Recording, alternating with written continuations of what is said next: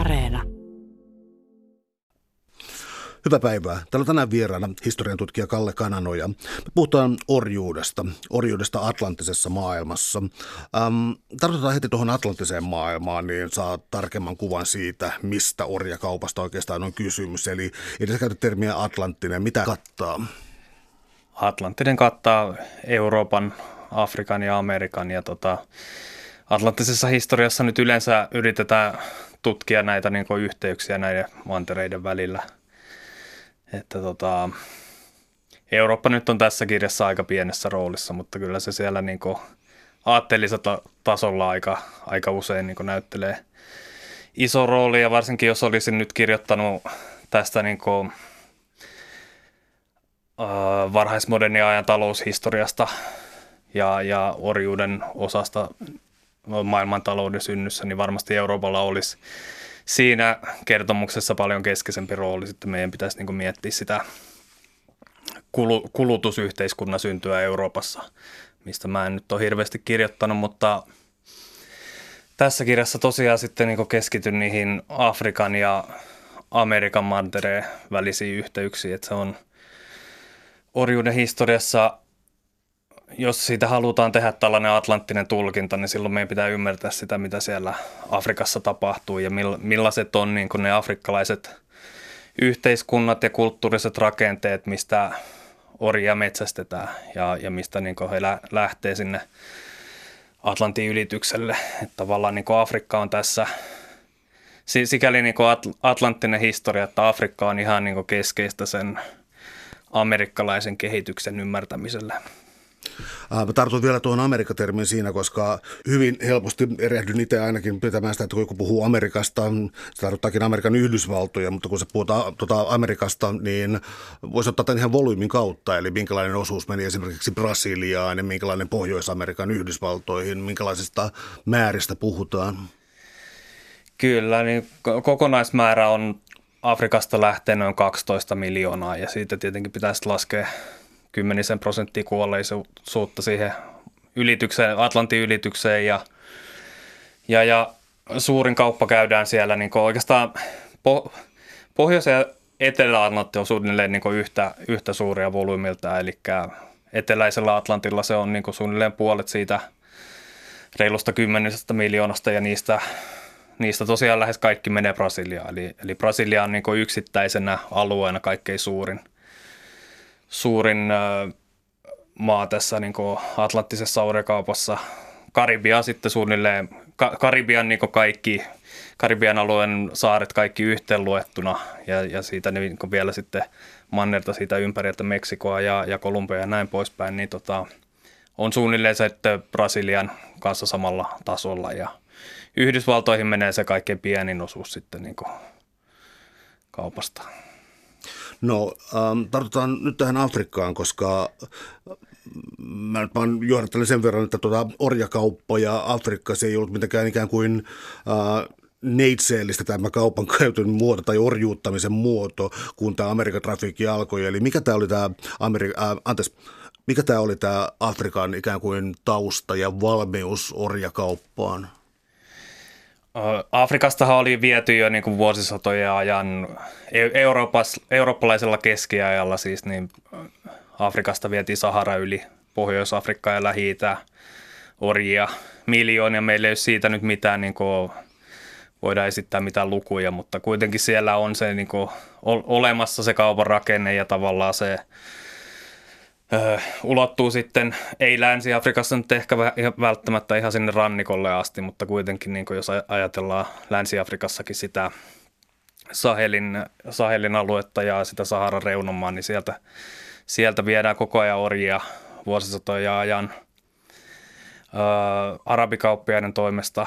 Sitten eurooppalaiset tulee sinne 1400-luvun puolivälissä suunnilleen Länsi-Afrikkaan. Ensimmäiset portugalilaiset laivat alkaa liikkua siellä. Niin kyllähän niin kuin portugalilaiset tietää tämän ja tavallaan niin kuin se islamilainen yhteiskunta on sieltä Iberian niemimaalta jo heille tuttu. Eli tavallaan niin kuin se ymmärretään, että sieltä siellä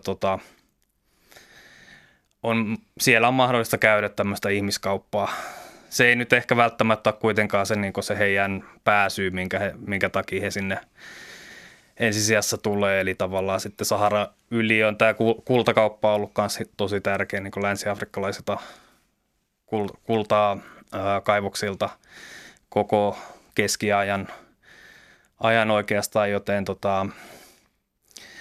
afrikkalaisissa yhteiskunnissa on tämä orjakauppa ja orjuus on kuitenkin olemassa sitten instituutiona ja on ollut siis vuosista ja ajan jo silloin, kun eurooppalaiset tulee. Et sehän nyt ei ole mitenkään poikkeuksellista, että se olisi jotenkin, niin kuin, kyllähän se suurimmassa osassa maailmaa on ollut aina niin kuin kotoperäistä kuitenkin niin kuin orjuusinstituutiona, eli tavallaan niin kuin, kaikissa varhaisissa yhteiskunnissa, mistä me tiedetään, niin on kuitenkin jonkun verran käytetty orjia ja just niin kuin sotavankeja ja ulkopuolisia orjuutettu.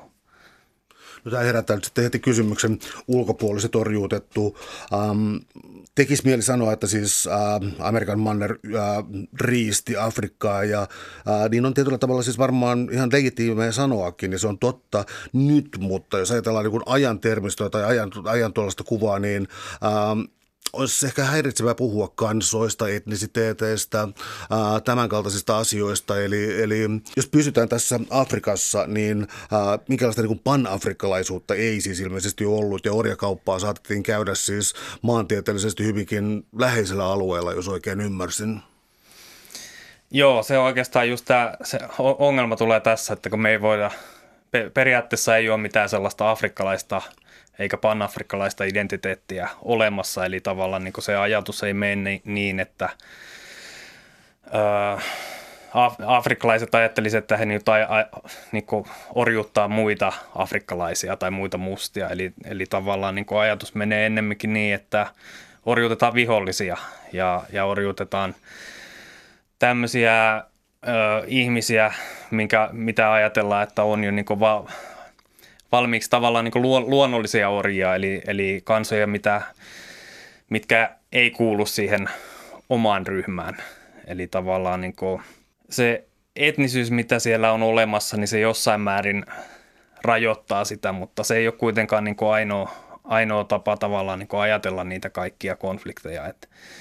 Että monet samaa kieltä puhuvat ryhmät niin saattaa kuitenkin olla sit myös poliittisesti hajanaisia, eli tavallaan niin kuin sitten orjutetaan poliittisia vihollisia.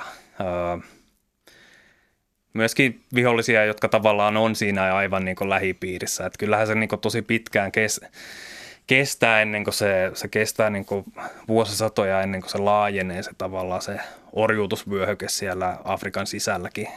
Eli joskus niin kuin 1700-luvulla vasta ruvetaan puhumaan, tai voidaan puhua sellaisesta niin kuin monia satoja kilometrejä sinne sisämaahan ulottuvasta vyöhykkeestä. Ja sekin on lähinnä jossain niin kuin läntisessä Keski-Afrikassa Angola-alueella. Ja siitäkin huolimatta, niin silti koko ajan myöskin orjuutetaan niitä ihmisiä, jotka on siinä lähellä ja jotka on tavallaan, niin kuin, jotka on just sen läheisyytensä vuoksi on haavoittuvassa asemassa. Ja siihen pitää vielä kuitenkin sitä ajatella se, että myöskin se kysyntähän kuitenkin, amerikkalainen kysyntä on se, mikä lisää sitä orjuutta. Että tavallaan niin kuin jos siitä, mitkä on niin kuin ne syy-seuraussuhteet ja tavallaan, niin kuin, että voidaanko siitä niin kuin nimetä joku, että kuka on niin kuin vastuussa. Että totta kai niin kuin ihan siitä orjuttamisesta prosessina on ne afrikkalaiset eliitit itse vastuussa, mutta se on kuitenkin sit viime kädessä se amerikkalainen kysyntä, joka heidänkin toimintaansa ohjailee. Täällä on tänään siis vieraana historiatutkija Kalle Kananoja. Me puhutaan orjuudesta atlanttisessa maailmassa.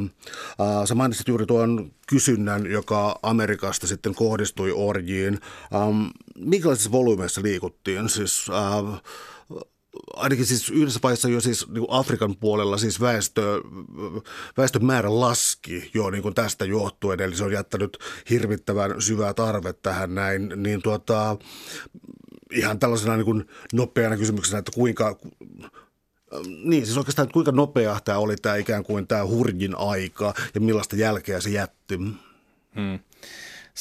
se kaikkein niin kuin hurin aikahan on siinä se 1700-luku ja tavallaan se sokerin tuotannon laajeneminen, miten se, niin kuin, jos ajatellaan 1600-lukua ja 1600-luvun alkupuoli on kuitenkin vielä ollut niin kuin sokerituotanto lähinnä Brasiliassa, mutta siitä sitten niin kuin todella semmoinen voimakas leviäminen Karibialle ja Ranskan Karibia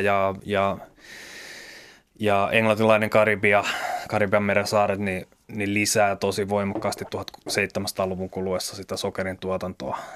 Ja sehän on se 1700-luvulla, mikä sitä orjien kysyntää nostattaa, niin että se oikeastaan niin koko sen vuosisadan ajan, niin joka vuosi se oikeastaan joka vuosikymmen se kasvaa. Että sitten niin puhutaan tällaisista, tietenkin riippuu nyt vähän, että kuka, miten tarkastellaan, jos tarkastellaan niin ihan maittain, että kuka siellä vie eniten orjia, mutta joka tapauksessa se on niin kuin, puhutaan niin kuin kymmenistä tuhansista ihmisistä vuosittain, eli tavallaan niin kuin sitten jollain tanskalaisillahan se volyymi on koko ajan tosi pieni, mutta ja hollantilaisilla se on aika pieni, mutta sitten taas englantilaisilla, ranskalaisilla, portugalilaisilla se koko ajan kasvaa ja kasvaa. No jos mennään tavallaan konkretian kautta tähän näin, niin miten tämä Atlanttinen ylitys oikeastaan, miten se siis tapahtui? Siis tuli Iberian niemimaalta tai Englannista, kenties siis tulee laiva yleensä Länsi-Afrikan rannalle. Minkälainen tämä prosessi oli ikään kuin valmistautuminen matkaan? No se orjien näkökulmasta, niin siihen yleensä oli jo liittynyt jonkinlainen just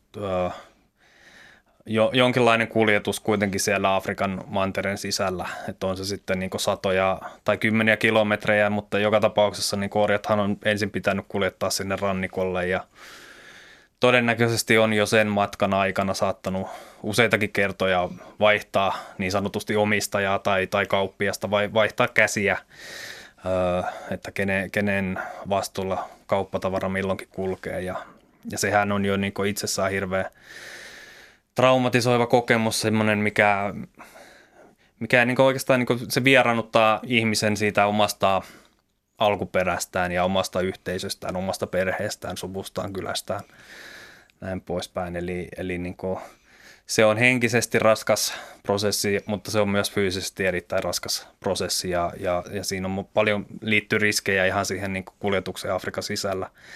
Ja siihen, että niitä laivoja saattaa kuitenkin ja tavallaan niin kuin ostajaa saattaa joutua sit odottamaan myöskin hyvin pitkään, joskus jopa niin kuin vuoden verran siellä rannikolla. Ja tämmöinen, niin kuin, voidaan kuvitella se, että kun paljon ihmisiä, valmiiksi jo heikkoja ihmisiä ja fyysisesti väsyneitä ihmisiä kootaan samaan paikkaan, niin siinä on hirveä riski ensinnäkin, että kaikenlaiset tartuntataudit lähtee leviämään siinä ryhmässä. Ja siinä, niin siihen me ei ehkä edes päästä ikinä käsiksi edes, että mikä se, koska siinä on jo niin suuri kuolleisuus siinä rannikolle viemisessä. Sitten kun ne ostajat tulee sinne, eli tulee nämä orjalaivojen kapteenit miehistöineen, niin tavallaan hehän sitten yrittää sieltä kuitenkin myös karsia ne kaikkein heikoimmat ja orjille tehtiin tämmöinen terveystarkastus tai tämmöinen ruumiillinen tarkastus, mikä oli vähän niin kuin muistuttaa ehkä jotain hevosmarkkinoita tai tällaista niin kuin eläinten kauppaamista. Eli mitään yhteistä kieltä ei ole sillä tavalla, että voitaisiin niin kysellä ihmisiltä, vaan se perustuu ihan tällaiseen, niin kuin, että mitä nähdään ja onko ihmisillä niin kuin haavoja tai jotain muita ulkoisia merkkejä jostain sairaudesta. Ja taas semmoinen niin kuin erittäin nöyryttävä ja häpäisevä kokemus, että tavallaan niin kuin siinä niin orjuudessa on kuitenkin myös kyse siitä, että orjilta viedään se niin heidän ihmisyys ja viedään se heidän niin kunnia ihmisinä.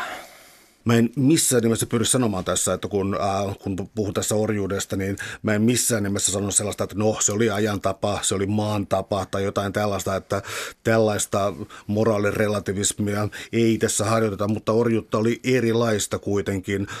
Millä tavalla suhtauduttiin valkoisiin orjakauppiaisiin tai oikeastaan, mitä me ollaan vaaleanpunaisia, punertavia ja niin edelleen.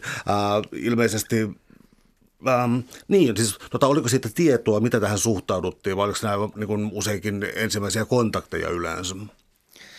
No, kyllä se saattoi niin kuin monille orjille olla just ensimmäinen kontakti valkoisiin ihmisiin, jos ei valmiiksi ollut sieltä näistä rannikkoyhteiskunnista kotoisin, niin kyllähän siihen liittyy paljon sellaisia huhuja ja pelkoja tavallaan, niin kuin, että miten niin kuin valkoiset tulee sitten, mihin niin kuin ne laivat sitten loppujen lopuksi vie orjat. Eli tavallaan niin kuin siihen liittyy afrikkalaisilla paljon tällaisia pelkoja siitä, että heitä käytetään sitten, heitä niin kuin laivataan johonkin, että heistä jauhetaan ruokaa ja juustoa ja näin poispäin. Eli tavallaan niin kuin, siellä on tosi isot tällaiset huut tavallaan niin kuin liikkuu, että ihmisillä ei ole sellaista oikeastaan tavallaan niin kuin orjakauppiaat yrittää myöskin ja joutuukin niin kuin ihmisiä rauhoittelemaan, että ei tässä ole niin kuin mitään kuitenkaan niin kuin kuolemaa edessä, että tavallaan niin kuin heitä viedään työvoimaksi. Entä sitten nämä itse laivamatkat, joista on vähintäänkin muistivarasta tietoa ja on myös kirjoitettu ikään kuin muistelman muodossa näistä. Ilmeisesti siis se on sellainen, se on ollut niin hirveä kokemus useita kuukausia, että se on jollakin tavalla siis kenties luonut jonkinlaista kollektiivista identiteettiäkin siis siinä mielessä, että on tällainen trauma, mitä se hirveä laivamatka oli. Ja kertoisitko vähän tästä orjalaivojen sen matkan rankkuudesta? Joo, se laivamatka ehkä keskimäärin kesti toista kuukautta, että Etelä-Atlantilla ehkä saatiin vähän nopeammin niitä menemään, mutta sielläkin niin vähintään yleensä puhutaan kuukaudesta Keski-Afrikan ja Brasilian välillä. Eli itse kuvaisin sitä ihan tällaisena merenpäällisenä helvettinä, että kyllähän se on niin ollut todella kiduttava kokemus, että sitä on niinku vaikea edes kuvitella, että kuin hirveätä se on voinut olla ja tavallaan se niinku semmoiseen ahtaaseen ja pimeeseen haisevaan koppiin tunkeminen ja se, että niinku ihmisiä jatkuvasti kuitenkin myöskin niinku orjalaivoille ylilastattiin, eli yritettiin ottaa mahdollisimman paljon afrikkalaisia kyytiin, jotta niinku saataisiin sitä kuolleisuutta, mitä sen matkan aikana väkisinkin tuli, saataisiin sitä kompensoitua. Ja siihen liittyy kaikenlaiset, niin kuin, että se on niin kuin vaikea kuvitella, että miten sitä kukaan selviää hengissä. Ja tavallaan niin kuin sehän oli mulla myös yksi kirjan niin kuin keskeisiä kysymyksiä on just tämä, niin kuin, että miten siitä niin kuin pääsee, miten siitä traumasta pääsee niin kuin enää ikinä mihinkään ihmisarvoiseen elämään kiinni sen jälkeen.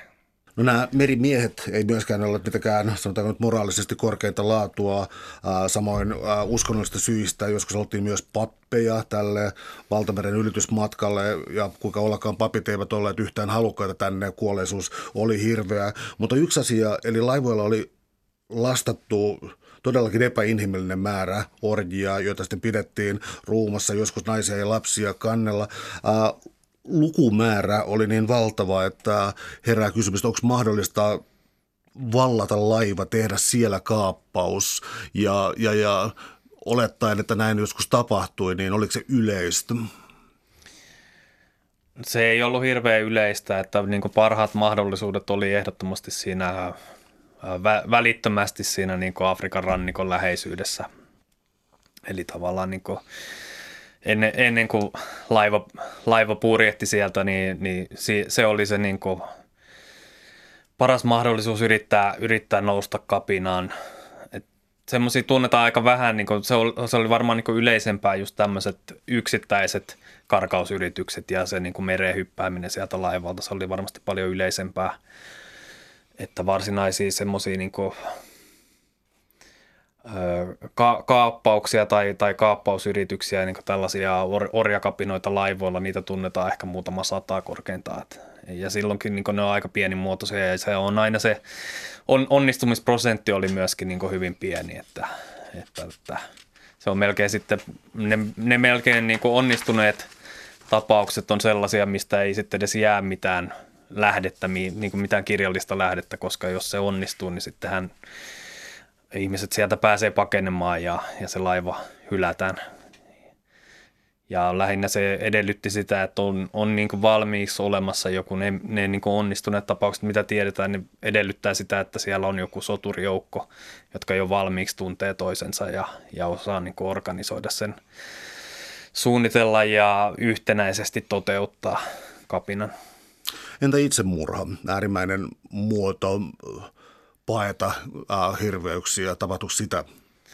Itsemurha oli varmasti todella yleinen ja varmasti paljon yleisempi kuin mitä me ymmärretään. Et sitten niinku, tosi tärkeä kysymys, että onko se vastarintaa tai onko se niinku kapinointia. Sitähän me ei voida niinku ihmiseltä kysyä, että mikä se todellinen syy on siinä ja mitkä on niinku ne tämmöiset psykologiset syyt, mitkä ihmisiä niinku ajaa näihin epätoivoisiin tekoihin. Että tavallaan niinku, pakko nähdä siellä näitä molempia, eli tavallaan niin tällaista epätoivoisuutta ja masennusta ja melankoliaa varmasti oli paljon niin itsemurhien syynä ja taustalla, mutta sitten on myöskin näitä tämmöisiä, missä varmasti niin ihmiset ajatteli, että tämä on niin enää viimeinen. Tämä on tavallaan niin viimeinen keino nousta kapinaan on se, että hävitän itseni tästä kokonaan tästä järjestelmästä. Lähinnä sun kirja lähtee siis liikkeelle 1500-luvulla, jolloin tapahtui näitä volyymeja. 1400-lukua Euroopassa kulttuurisesti oli jo sellaisia asioita kuin renessanssia. 1700-luvulla oli valtavasti orjakauppaa ja tunnetaan myös valistuksen vuosisatana. Hyvin omituisia ristiriitoja. Eli oliko Euroopan sisällä aivan erilainen suhtautuminen orjuuteen? Tai oliko se ikään kuin instituutio jo katoamassa ja pyrittiinkö sitä korjaamaan tai korvaamaan tällä orjakaupalla? Euroopan, varsinkin Länsi-Euroopan sisällähän ja Keski-Euroopassa, niin kyllähän orjuus alkaa jo keskiajalla, myöhäiskeskiajalla häviämään ja se niin kuin, varsinkin niin kuin eurooppalaisten tällainen keskinäinen orjuuttaminen alkaa vähetä. Sitten totta kai niin kuin meillä on siellä tämä slaavi, eli tavallaan niin kuin termi, mistä tämä orjasanakin tulee. Ja se niin kuin, ottomaanivaltakuntaan voimakkaasti kasvava orjakauppa tällä niin kuin samalla aikakaudella, siis varhaismodernilla ajalla, jolloin transatlanttisessa orjakauppaa käydään. Ja sitten meillä on, Itä-Euroopassa on tietenkin myös niin kuin on maaorjuutusta, vähän erilainen instituutio, mutta semmoinen kuitenkin, mitä me voidaan vertailevasti tarkastella niin kuin saman nimikkeen alla. Et jos ajatellaan sitä, että mitä vaihtoehtoja olisi ollut järjestää se niin Amerikan työvoimakysyntä ja se niin ratkaista se työvoimapula, minkä alkuperäiskansojen häviäminen siellä aiheuttaa. Kyllähän eurooppalaiset olisi periaatteessa, niin jos ideologiat olisi sallineet sen, niin olisivat voineet tavallaan niin käyttää sotavankeja, muista maista hankittuja sotavankeja Amerikassa orina. Mutta näin ei tehty, koska eurooppalaiset, länsi-eurooppalaiset ja etelä-eurooppalaiset ei sitten enää siinä vaiheessa niin orjuttaneet toisiaan. No mennään tuohon syvemmälle siis. Sä mainitsit plantaasisanan tuolla ja sitten tämä kysyntä Amerikan puolelta. Eli siis silloin kun käytetään ihmisorjavoimaa siis tällä tavalla, niin se tarkoittaa jotakin hyvin työintensiivistä, tai siis jotakin tällaista niin ruumiillisen työn intensiivistä tekemistä. Eli onko kysymys siis plantaaseista, jossakin vaiheessa puuvilla peltoja, sitten tiedetään taas tupakasta, eli mitä nämä työvoimaintensiiviset niin kysynnän alat oli Amerikan puolella? Sokeriviljely on se ensimmäinen ja sokeriplantaasit nimenomaan Brasiliassa ja sitten vähän myöhemmin Karibialla. Kaivokset on hirveän tärkeä, niin kuin sieltä jo espanjalaisten ihan niistä varhaisista valloituksista alkaen. Eli näissä niin kuin varhaisissa kolonisaation muodoissa on koko ajan siellä kuitenkin 1500-luvullakin vielä pyritään käyttämään alkuperäiskansojen työvoimaa hyödyksi. Siinä on pieniä ongelmia tietenkin sitten se, että alkuperäiskansoilla on paremmat mahdollisuudet nousta siellä kapinaan ja niin kuin tavallaan se paikallistuntemus auttaa heitä siinä niin kuin vastarinnan organisoimisessa. Ja tavallaan sitten afrikkalaisia rupeaa tulemaan. Hyvin pitkään niin kuin siellä on afrikkalaiset ja alkuperäiskansat työskentelee rintarinnan sokeriplantaaseilla. Sitten sinne alkaa vähitellen kehittyä. No oikeastaan se on sitten niin kuin 1700-luvun jälkipuolisko, kun alkaa niin kuin se talous ja tuotanto alkaa monipuolistua. Eli siellä on niin kuin kahvinviljelyä, riisiviljelyä Pohjois-Amerikassa osittain. Puuvilla sitten kasvaa, niin kuin varsinkin 1800-luvun alkupuoliskolla kasvaa Pohjois-Amerikassa. Eli tavallaan niin kuin siellä tulee nähdään tämä Euroopassa tapahtuneen teollisen vallankumouksen vaikutukset tässä niin kuin viljelykasvien ja plantaasituotteiden monipuolistumisessa. Amerikassa sitten orjia arvostettiin eri tavalla niiden alkuperän mukaan ja osa voi ajatella, että nämä on täysin stereotypioita ja toisaalta taas sitten on olemassa tiettyjä maantieteellisiä eroja, jotka selittää ihmisten pituutta tai jotain tällaisia asioita. Oliko nämä tällaisia mainosbrändejä vai mistä oli kysymys, koska Amerikan puolella esimerkiksi tietyn heimon, tietyn isomman alueen orjat oli suositumpia kuin toiset tai sitten katsotaan, että nuo soveltuu maatöihin, nuo kestää enemmän väkivaltaa ja jotkut sopivat taas ikään kuin palvelutöihin tai tällaisiin. Miten tämä eriytyminen oikein tapahtui? Siihen vaikutti tosi paljon myöskin se, että mikä se eurooppalaisten läsnäolo siellä Afrikan, niin kuin Atlantisen Afrikan rannikolla oli. Eli tavallaan niin kuin jos ajatellaan sitä Angolaa ja Keski-Afrikan aluetta, missä portugalilaiset yritti myöskin jo varhain niin kuin 1500-luvun lopulta alkaen luoda tällaista koloniaalista yhteiskuntaa ja myöskin niin kuin levittäytyä sinne sisämaahan, niin tavallaan se vuorovaikutus siellä eurooppalaisten ja afrikkalaisten välillä oli paljon syvällisempää ja tällaista niin kuin, johti myöskin niin kuin kulttuurisiin muutoksiin siellä sekä siellä olleiden, sinne asettuneiden eurooppalaisten että sitten afrikkalaisten välillä, eli tavallaan ihmiset omaksu toisiltaan, Angolassa portugalilaiset omaksu afrikkalaisia tapoja ja sitten taas angolalaiset ja Kongon kuningaskunta siellä nykyisen Angolan pohjoisosissa niin kääntyi kristinuskoon. Eli tavallaan niin kuin siellä muodostui tällaista syvällisempää yhteiseloa ja kulttuurista vuorovaikutusta, mikä myöskin sitten niin kuin osaltaan vaikutti näihin, miten varsinkin niin kuin keski-afrikkalaiset nähtiin ehkä tälleen niin kuin palvelualttiimpina siellä, tai tämmöisinä ehkä niin kuin yhteistyökykyisempinä Amerikassa.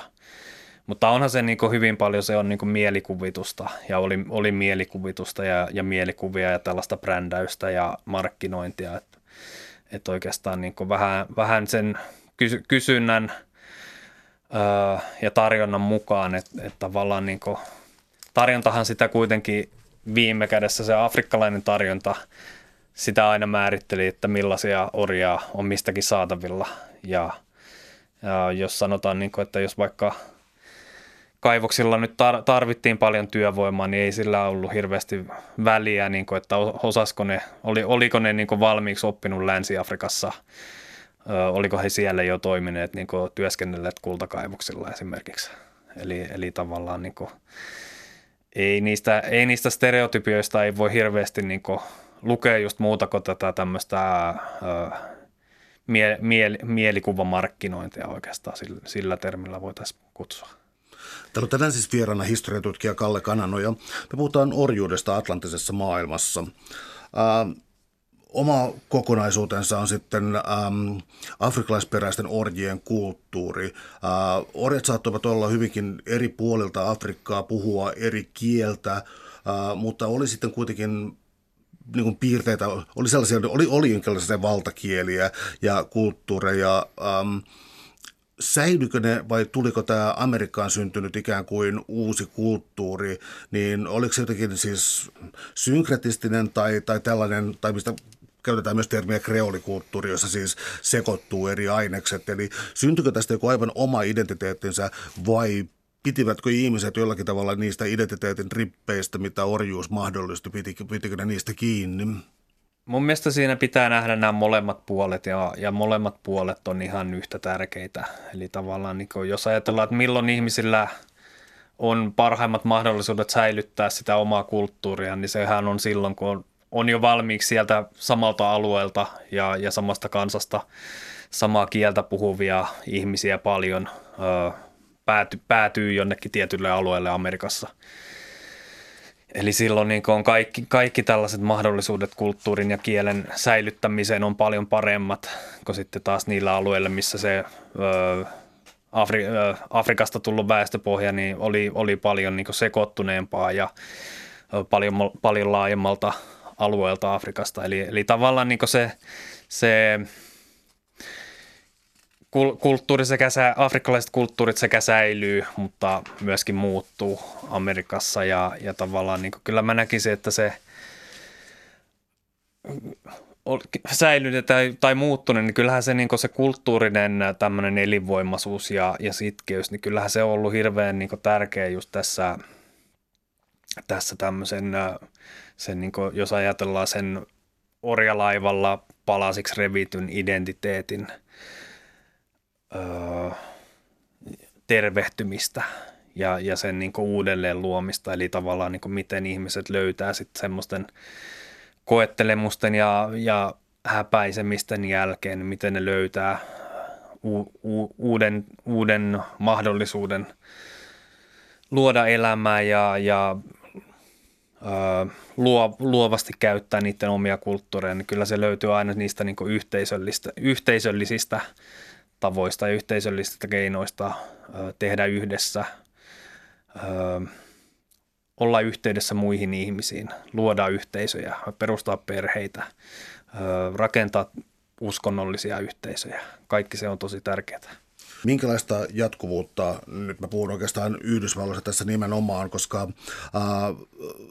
koska siis hyvin suuri osa populaarimusiikista pohjautuu afrikkalaiseen kulttuuriin. Tämä tiedetään hyvin.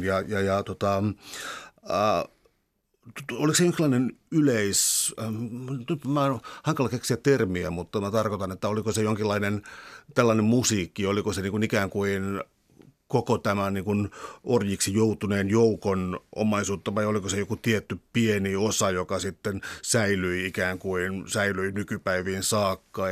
Eli tavallaan mä kysyn siis sitä, että oliko orjilla jonkinlaista yleiskulttuuria vai oliko se täysin sirploitunutta. Ja musiikki vielä tässä on ikään kuin se kokoava kysymyksen osa.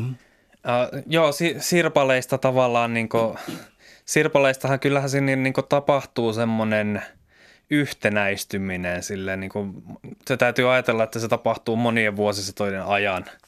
Että tavallaan niin kuin, vaikka Amerikassa orilla olisikin mahdollisuutta ylläpitää tällaisia etnisesti yhtenäisiä ryhmiä, niin tavallaan siinä kuitenkin on myöskin paljon sellaista etnisten ryhmien välistä ja tällaista metaetnisten ryhmien välistä kosketuspintaa jatkuvasti ja sellaista niin kuin, oikeastaan siinä se on ihan keskeistä ymmärtää myös se, että siinä että aina kun sieltä Afrikasta, niin kauan kuin Afrikasta tuodaan orjia, niin aina on niin kuin mahdollisuus vahvistaa sitä afrikkalaista kulttuuriperimää. ja perintöä. Mutta sitten taas siinä vaiheessa, kun orjaa tuodaan vähemmän ja se muuttuu laittomaksi ja sitten kun se on enää salakuljetusta, niin kyllähän se koko ajan niin kuin katkee silloin se yhteys sinne Afrikkaan, joka myöskin ajaa sitten erilaisia ryhmiä enemmän vuorovaikutukseen keskenään. Ja mikä niin kuin pitää ymmärtää siinä, varsinkin siinä niin kuin musiikin muokkautumisessa, eli tavallaan niin kuin semmoisena luovana voimana. Ne on kuitenkin, niin kuin orjatkin oli tavallaan virtuooseja omilla instrumenteillaan ja omissa perinteissään. Eli tavallaan niin kuin virtuoosit pysty luomaan uutta ja virtuoosimaiset esiintyjät niin pysty improvisoimaan ja ottamaan niin kuin palasia eri kulttuureista. Ja tavallaan niin kuin siellä on mulla siellä yksi esimerkki on tästä Hans Sloane, joka 1600-luvun Jamaikalla, niin hän teki tällaisia niin kuin nuotinnoksia, muutamia tällaisia eri Afrikan alueelta tulleita musiikkiperinteitä ja kappaleita. Ja niitä on yksi yhdysvaltalainen musiikkitieteilijä on niistä tehnyt tällaisia, soittanut ne, ja nehän on niin kuin tosi makeita niin kuin tavallaan, ja miten hän on pilkkonut ne kaikki tällaiset eri Afrikan osista tulevat rytmiset ja melodiset elementit tavallaan niin kuin pystynyt sieltä osoittaa, että tässä jo niin kuin siihen aikaan tapahtui myöskin tällaista yhdistelemistä eri traditioista. No, miten sellainen asia kuin perhe, eli kun puhutaan pitkästä historiallisesta ajanjaksosta, niin siis sillä on sellaista jatkuvuutta, että totta kai siis mennään naimisiin virallisesti, siis katolisesti esimerkiksi virallisesti tai vähemmän virallisesti syntyy lapsia. Erotettiinko perheet julmasti toisistaan vai annettiinko tällaisten niin kuin ylisukupolvisten kokemusten syntyä?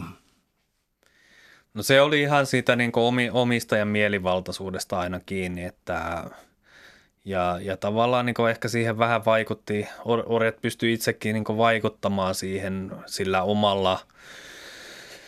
omalla käyttäytymisellään ja omalla toiminnallaan. Eli tavallaan niin kuin jos omistajalla ei ole mitään syytä erottaa perhettä ja perheenjäseniä, ja jos siihen ei vielä tule mitään niin kuin taloudellisesti painavia syitä, niin kyllähän silloin niin kuin perheillä on mahdollisuudet pysyä kasassa ja tavallaan niin kuin sillä tavalla myöskin, varsinkin samalta alueelta Afrikassa kotoisin olevat vanhemmat, niin pysty siirtämään jonkin verran ehkä sitä omaa kulttuuriaan sit lapsilleen. Mutta ei näistä niin kuin Amerikassa syntyneistä orjien lapsista, heistä ei silti tullut afrikkalaisia. Kyllähän he oli niin kuin amerikkalaisia, ja se on taas se, minkä takia tämä niin kuin afrikkalais-amerikkalainen tai afrobrasilialainen kulttuuri sitten alkaa syntyä näistä eri osista. Yhdysvalloista on tosi mielenkiintoisia esimerkkejä myös siitä, että periaatteessa Yhdysvalloissa vallitsi tämä niin kuin yhden veripisaran sääntö, eli tavallaan niin kuin jos siellä oli vähänkin mustaa tai afrikkalaistaustasta, niin silloin ihmisestä tuli myös itsestään musta. Ja sitten tosi mielenkiintoisia tapauksia, että missä näitä kategorioita niin kuin ylitettiin, että tavallaan niin kuin se ei aina pätenyt se yhden pisaran sääntö. Että siellä on esimerkiksi niin kuin orjia, jotka oli niin valkoisia, että sitten kun he pakeni ja saatiin uudestaan kiinni, niin heitä oli niin kuin täysin mahdoton myydä, koska kukaan ei halunnut ostaa heitä valkoisina ihmisinä. Ja se on niin kuin tosi tärkeää ymmärtää nämä erot tässä ja tavallaan niin kuin nähdä se, että iberialainen malli myöskin sitä tämmöistä integraatiota tai assimilaatiota niin salli huomattavasti pidemmälle kuin mitä sitä sallittiin Pohjois-Amerikassa. Eli tavallaan niin kuin iberialaisessa maailmassa myöskin orjen vapauttaminen oli huomattavasti yleisempää. Ei se nyt ollut mahdotonta eikä tavatonta Yhdysvalloissakaan tai Pohjois-Amerikassa, mutta espanjalaisessa ja portugalaisessa Amerikassa se oli huomattavasti yleisempää. Eli tavallaan niin kuin siellä jo varhain orjayhteiskunnissa syntyi kuitenkin myöskin tällainen vapaiden eri väristen ihmisten yhteiskuntaluokka tavallaan, mikä siellä on edelleenkin olemassa. Eli tavallaan siinä se afrikkalainen menneisyys ei silloin, tai se joku afrikkalaisen esivanhemman kuuluminen siihen sukupuuhun, niin se ei paina niin paljon välttämättä. Se ei niin kuin tavallaan alenna sen ihmisen arvoa samassa määrin kuin se, mitä se tekee nykypäivänkin Yhdysvalloissa. No entä sellainen asia, että kun puhutaan kuitenkin aika pitkästä historiallisesta ajanjaksosta ja myös maantieteestä, niin kun siirtyy plantaaseilta vähän kaupunkiin, itse asiassa ei tarvitse edes siirtyä, mutta siis oli olemassa sellaisia rakenteita kuitenkin jokuun, siis tarkoitan siis oikeus, joka koski myös orjia. Siis voitiin tehdä valituksia esimerkiksi liian julmasta isännästä. Jos mä oikein ymmärsin, niin se oli myös niin kuin ihan siviilien keskuudessa, siis paheksuttiin sellaisia, jotka vaan niin kuin käyttäytyi epäinhimillisesti. Mutta oli myös oikeusasteita, jotka otti sitten näitä käsittelyyn siitä, että joku on ollut täysin siis sadistinen murhaaja. Eli samaan aikaan oli olemassa niin kuin tämänkaltainen todellisuus, johon mä lisään vielä yhden asian, joka on kaupunkitodellisuus, jossa sitten taas niin kuin, myynti, ei, siis se ei ole maatalousraadantaa, vaan aivan muuta. Eli nämä tällaiset asiat, eli kaupungit, juridiikka ja mitä mä sanoisin, inhimillisemmät käytännöt. Joo, ja taas niin kuin tässä tullaan tähän Etelä- ja Pohjois-Atlantti jaotteluun ja tavallaan miten siellä espanjalaisessa ja portugalilaisessa Amerikassa tällaiset institutionaaliset ja institutionaaliset rakenteet ja sitten lailliset perinteet monimuotoisti tavallaan niin kuin hyvin paljon sitä orjien kokemusta ja orjuutta instituutiona. Eli tavallaan siellä oli näitä tämmöisiä porsaanreikiä, minkä avulla orjatkin pysty hakemaan itselleen parannusta siihen omaan asemaan, just nämä mitä mainitsit, tämä niin kuin, lakiteitse valittaminen huonosta kohtelusta. Tosi yleistä esimerkiksi 1800-luvun alun Kuubassa ja muutenkin tässä niin kuin espanjalaisessa Amerikassa, missä sitä on tutkittu paljon. Kaupunkiympäristö tietenkin on myöskin se hirveän tärkeä niin kuin ymmärtää sitä orjen monenlaisten kokemusten moninaisuutta. Eli tavallaan meillä ei ole vaan sitä, mikä on se populaari mielikuva ehkä tästä niin kuin raatavasta ja ruoskitusta plantaasiorjasta, mutta kaupunkimaisissa ympäristöissä niin ne orjan mahdollisuudet oli huomattavasti laajemmat ja siinä myöskin niin kuin talouden kehittyminen edesauttoi sitä, että tavallaan kun raha liikkuu kaupungeissa, niin orjille annettiin vapauksia. He saattoi niin kuin vähän toimia tällaisena niin kuin vuokratyövoimana. Eli tavallaan niin kuin ansaitsi rahaa ja sitten kävi niin kuin päivätöissä ja sitten säännöllisesti maksoi osan siitä ansaitsemasta summasta omistajalleen. Täällä on tänään siis vieraana historiatutkija Kalle Kananoja. Me puhutaan orjuudesta atlantisessa maailmassa. Tehdään pieni katsaus siihen, eli sillä välin Euroopassa. Eli tähtää lähinnä kysymyksellä siihen orjakaupan legitimiteetistä ja mitä on inhimillinen kohtelu ja onko koko orjakauppa minkäänlaisella kestävällä pohjalla. Eli suoraan siis sanotaan sitten niin kuin orjuuden vastainen liikehdintä ja vanhentuko orjakauppa ikään kuin moraaliseen katastrofiin tai jotain sellaista? Mä otan tämän niin kuin avoimena kysymyksenä, eli sillä välin Euroopassa, mitä täällä puhuttiin. Euroopassa niin sitähän on tarkasteltu tällaisena, ja varsinkin Englannissa sitä on tarkasteltu tällaisena moraalisena vallankumouksena, ja sitä se olikin. Se oli myöskin uskonnollinen vallankumous. Oliko se myöskin taloudellinen vallankumous ja missä määrin niin ne kaikenlaiset taloudelliset intressit siihen vaikutti, niin siitä on kanssa väitelty tutkijoiden parissa. Mä nostan siellä itse kuitenkin keskeisimmäksi just nimenomaan tämän niin uskonnollisen prosessin ja sen tavallaan niin miten kveekariyhteisö ja tietyt yksilöt siellä niin nousee ensimmäisenä vastustamaan orjakauppaa ja orjutusta ja tavallaan niin joutuu vähän niin tällaisen luopion aseman myöskin siinä omassa yhteisössään tämän hyvin rohkean henkilökohtaisen toimintansa ja nimenomaan tällaisen moraalisen oikeudenmukaisuuden tavoittelun kautta. Ja siitähän se syntyy tavallaan tämä kansanliike. Britanniassa se on sitten koko ajan kuitenkin kaikkein vahvin ja siinä niinku ehkä minkä takia se onnistuu on myös se, että siitä pystytään niinku varhaiset aktivistit pystyy tekemään siitä tällaisen työväenliikkeen kysymyksen myöskin ja pystyy niinku tavallaan työväestön parissa keräämään kannatusta sille omalle asialleen ja tälle niinku orjakaupan ja lopulta sitten myöskin orjuuden lakkauttamiseen tähtäävälle toiminnalle. Milloin tämä oikeastaan tapahtui? Haluaisin keskittää tämän kysymyksen vielä nyt sitten Amerikan Yhdysvaltoihin, siis siinä mielessä, että ollaan sisällissodan ajoissa ja orjuuskysymys jakoi voimakkaasti kansakuntaa. Orjakauppa loppuu 1800-luvun alussa Englannissa. Onko tämä ikään kuin looginen jatkumo vai tapahtuiko joku radikaali murros siinä vaiheessa?